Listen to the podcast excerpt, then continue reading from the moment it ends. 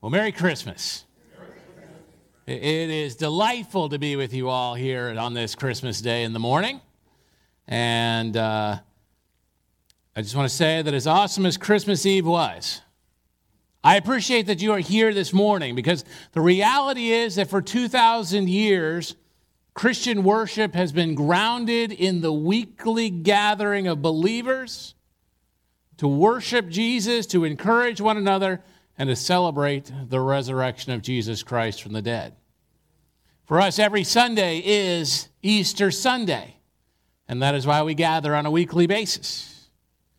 Which means that, that as much as we love the high emotional events like Christmas Eve, what we do together each week, week in, week out, that sometimes we can get a little bored with and think is routine, is actually one of the greatest things we can do. So, arguably, this service is of greater significance than those special highlights like Christmas Eve. So, I'm glad you are worshiping with us today. And because you are, you get to experience the end of our journey through the Christmas story. What began in Nazareth back on the first Sunday of Advent concludes now back in Jerusalem. Now, we were in Jerusalem last week when we were reflecting on the wise men as they came to visit the seat of political power in first century Israel. And then we hopped over to Bethlehem last night. But today we've come back to Jerusalem. This time, not to, to go to the political seat, but to go to the religious seat, to go to the, the temple, the, the beating heart of the Jewish faith until its destruction in the year 70 AD. This was the second great temple. The first had been destroyed by the Babylonians in 586 BC. And when this temple that we'll be visiting today had first been rebuilt, it was so pitiful that the old timers wept to see it. But centuries later, wicked King Herod, engineer that he was, had massively expanded and upgraded the Temple Mount and the temple structures. And so by the, by the time of the birth of Jesus, it was truly spectacular to behold. Today's visit to the temple occurs 40 days after the birth of Jesus. And to be clear, this is likely before the visit of the wise men. And I say that because Joseph and Mary offer sacrifices that are consistent with being poor financially limited, rather than the sacrifices that might have been expected for a family who had just received expensive gifts. So, if you will, pardon my addressing these passages out of chronological order, and that we looked at the wise men last Sunday and again last night. And today we go to the temple. But I believe this particular sequencing better fits the various worship opportunities as we've walked through the past week and culminate today with the end of our journey and with this passage that lets us focus on celebrating the deeper gifts of Christmas. Now, in today's passage, what we're going to see, and it's very much what was expressed in the reading from Galatians, we're going to see that, that Joseph and Mary do everything required of a faithful, obedient Jewish family because they were both righteous individuals who loved the Lord and loved the law. And again, that was at the heart of, of what was told about them when we began our journey together and the angels were visiting them. That love for the Lord and obedience to the law included circumcising and naming Jesus on the eighth day of his life, then offering sacrifices to dedicate him as the firstborn son and a ritual cleansing for Mary after the birth of a child. So our passage today is Luke chapter 2, verses 21 to 38. And at the end of eight days, when he was circumcised, he was called Jesus, the name given by the angel before he was conceived in the womb. And when the time came for their purification according to the law of Moses, they brought him up to Jerusalem to present him to the Lord. As it is written in the law of the Lord, every male who first opens the womb shall be called holy to the Lord. And to offer a sacrifice according to what is said in the law of the Lord, a pair of turtle doves or two young pigeons. Now, there was a man in Jerusalem whose name was Simeon. And this man was righteous and devout, waiting for the consolation of Israel. And the Holy Spirit was upon him, and it had been revealed to him by the Holy Spirit that he would not see death before he had seen the Lord's Christ.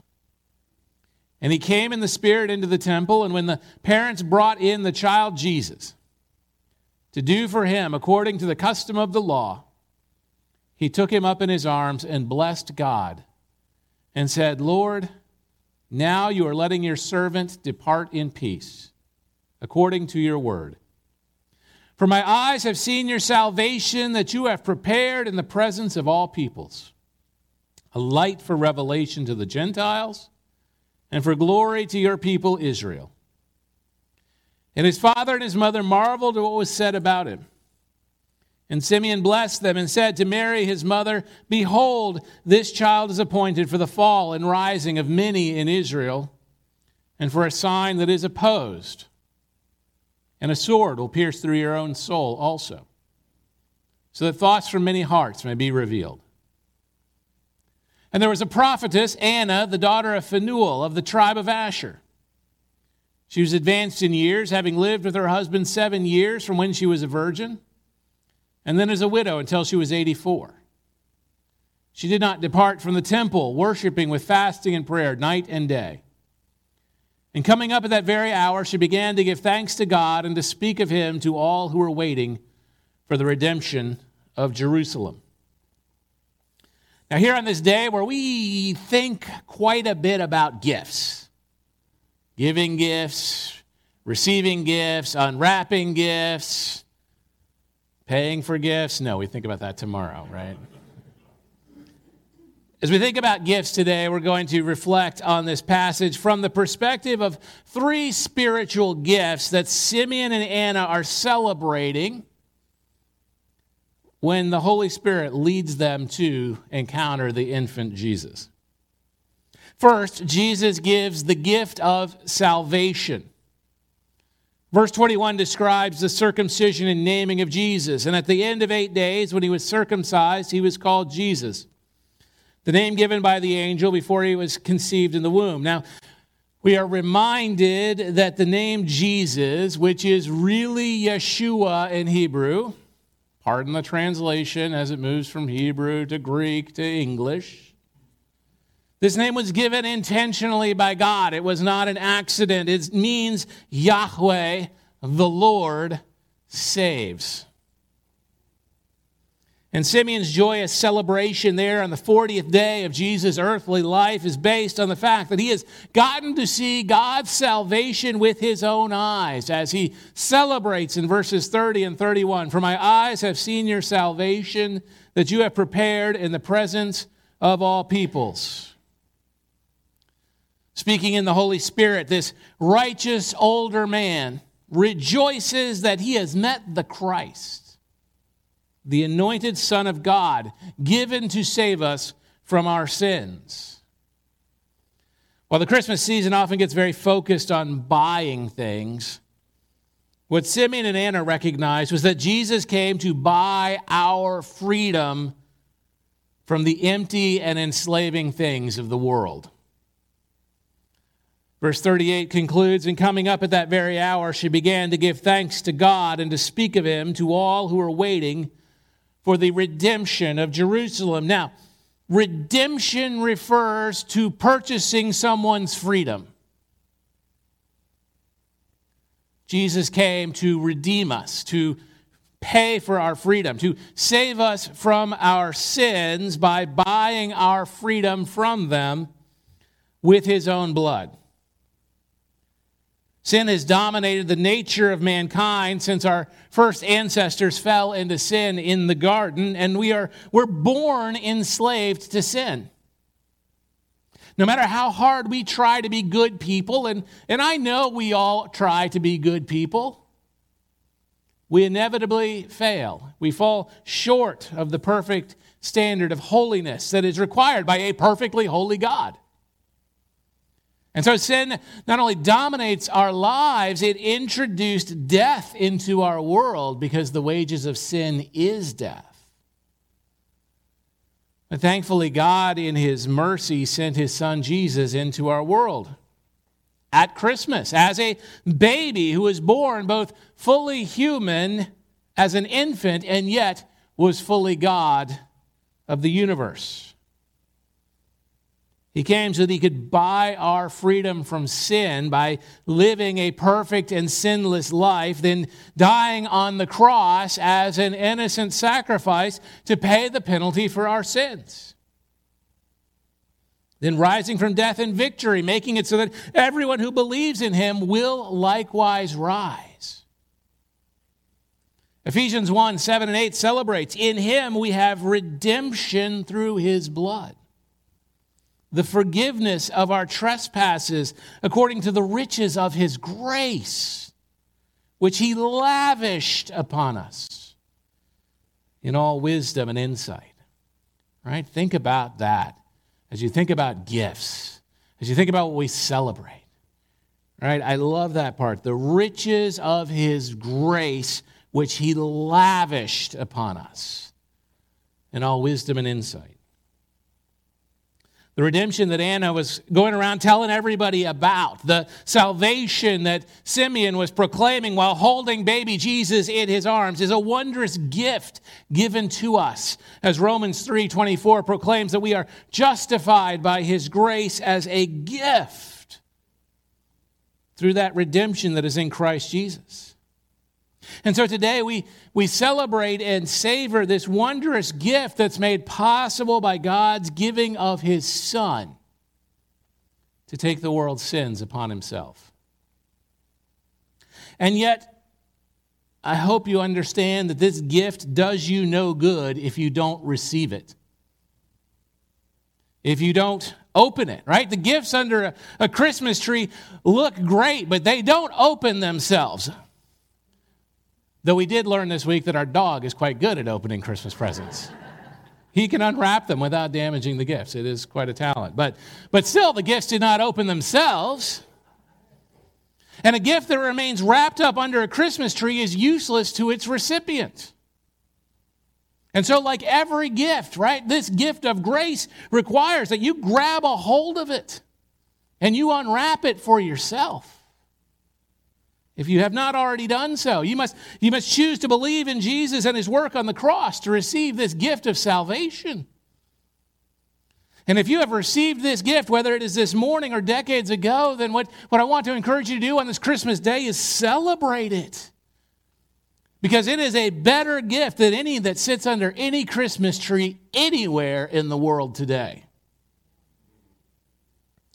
Celebrate Christ's gift of salvation because it gives you 24 7 access to God's presence, His throne room, His ear, and His love. You do not have a present under your tree better than that. Second, Jesus gives the gift of unity across every ethnic and racial division.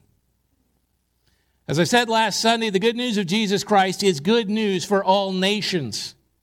Simeon recognized this in verse 32 that Jesus is a light for revelation to the Gentiles and for the glory to your people Israel. See, Jesus came to give salvation to Jews and non Jews alike on exactly the same basis by grace through faith in Him alone. Now, this truth that God offers the same salvation on the same basis to all people, regardless of their background. This is a truth that has surprised and challenged people from the earliest days of Christianity until today. Jesus came to heal the divisions that separate and divide people. He came to unite everyone who believes in him into one new people. And honestly, we struggle with that. We are wired to try and divide into us and them. And Jesus came to make us all us. If you reflect on all the hateful divisions that have bled this world dry for countless centuries, this is an incredibly precious gift. Jesus came so that in Christ there would be no distinction between Jew and Gentile. He came to make us one family, male and female, rich and poor, high status and low, across every socioeconomic division, every ethnic and geographic border. Galatians 3 27 and 28 proclaim, For as many of you as were baptized into Christ have put on Christ. There is neither Jew nor Greek. There is neither slave nor free. There is no male and female, for you are all one in Christ Jesus. And this is beautiful and it's true, even though Christians still struggle with this truth and struggle to live it. All who believe in Jesus are loved by him equally and fully. And while our diversity and God's creativity in uniquely making us should never be ignored, forgotten, invalidated, or eliminated, it is made more beautiful by bringing us together as one new people united by Jesus Christ.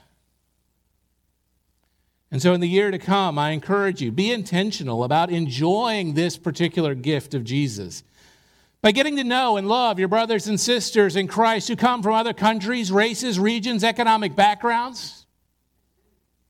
Share your stories of salvation and how, how God has been good. And listen to one another's triumphs and tragedies and, and appreciate what makes you different while celebrating this beautiful gift that makes you one. And finally, Jesus gives the gift of true satisfaction. Simeon and Anna, these two wonderful senior saints, both found their purpose in life, their joy, and their satisfaction in God. Simeon begins in verse 29 Lord, now you are letting your servant depart in peace according to your word. Meanwhile, Anna is described as advanced in years, having lived with her husband seven years from when she was a virgin, and then as a widow until she was 84. She did not depart from the temple, worshiping with fasting and prayer night and day. These two wonderful senior saints demonstrate a deep satisfaction that can only be found in God, that will never be found in stuff and will never even be found in our earthly relationships with other human beings, but can only be found in God. They loved the Lord and devoted their lives to Him in faithfulness, worship, fasting, and prayer.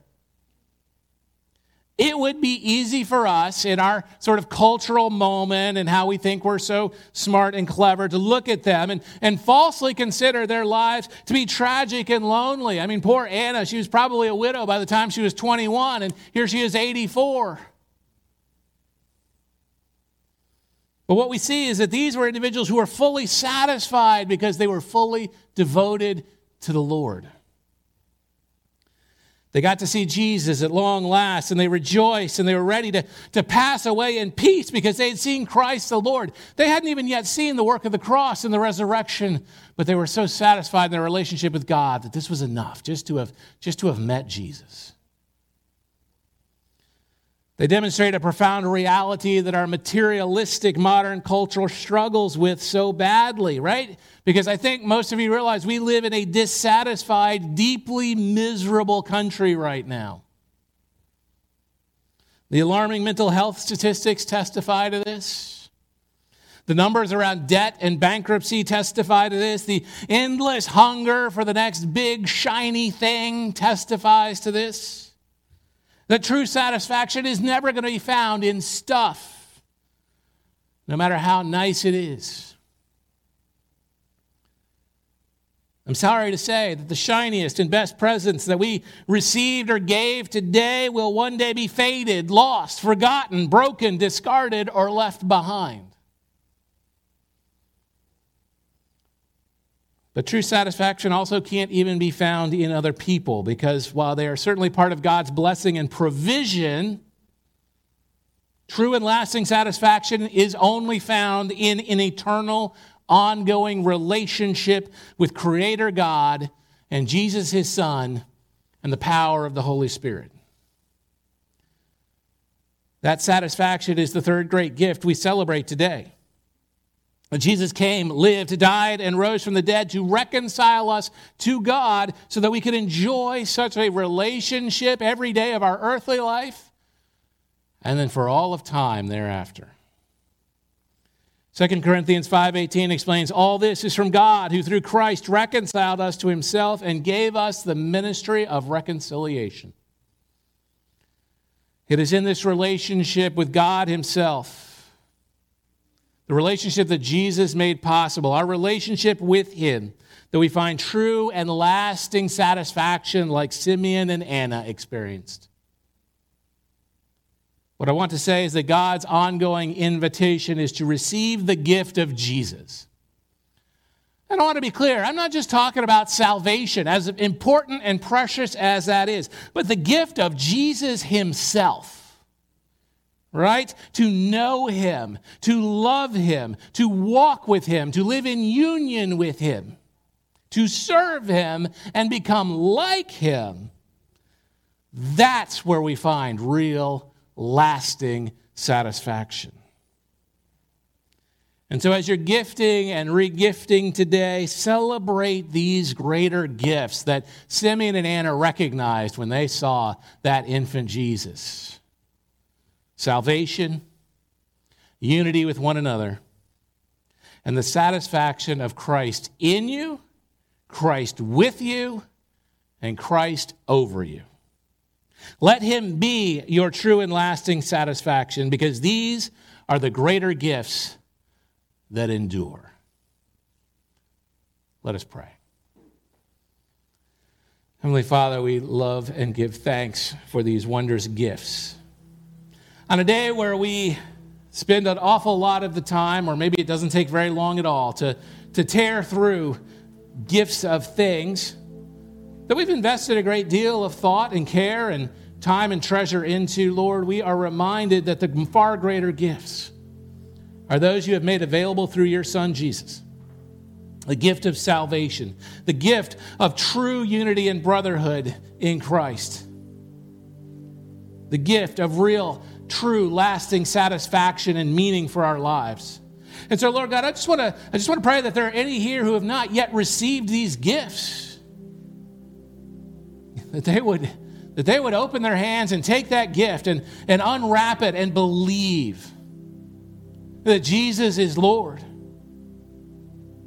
And that you raised him from the dead. That they would believe and be saved, believed and made part of your new growing family. And Lord, I pray for each of us that today and all the other things we do and in the days to come, we would celebrate these gifts and, and rejoice in the salvation we enjoy, and that we would, we would live in that spirit of unity across everything the world says is supposed to divide us. That that would be part of our testimony to the world that Jesus is true, that he is real, that he is transformative. And Lord God, we do live in a dissatisfied age. And if we're honest, most of us struggle from time to time with, with being and resting satisfied. Because we're relentlessly told we need more, we need better, we need newer. But Lord, what we really need is you. And so, Lord God, help us to find our satisfaction in you, Lord, in our union with your Son, in the empowerment of your Holy Spirit and the purpose that you have made us for. Lord God, bless us to walk in the way of Jesus as we depart this day. It's in Jesus' name we pray. Amen. Amen. Thank you.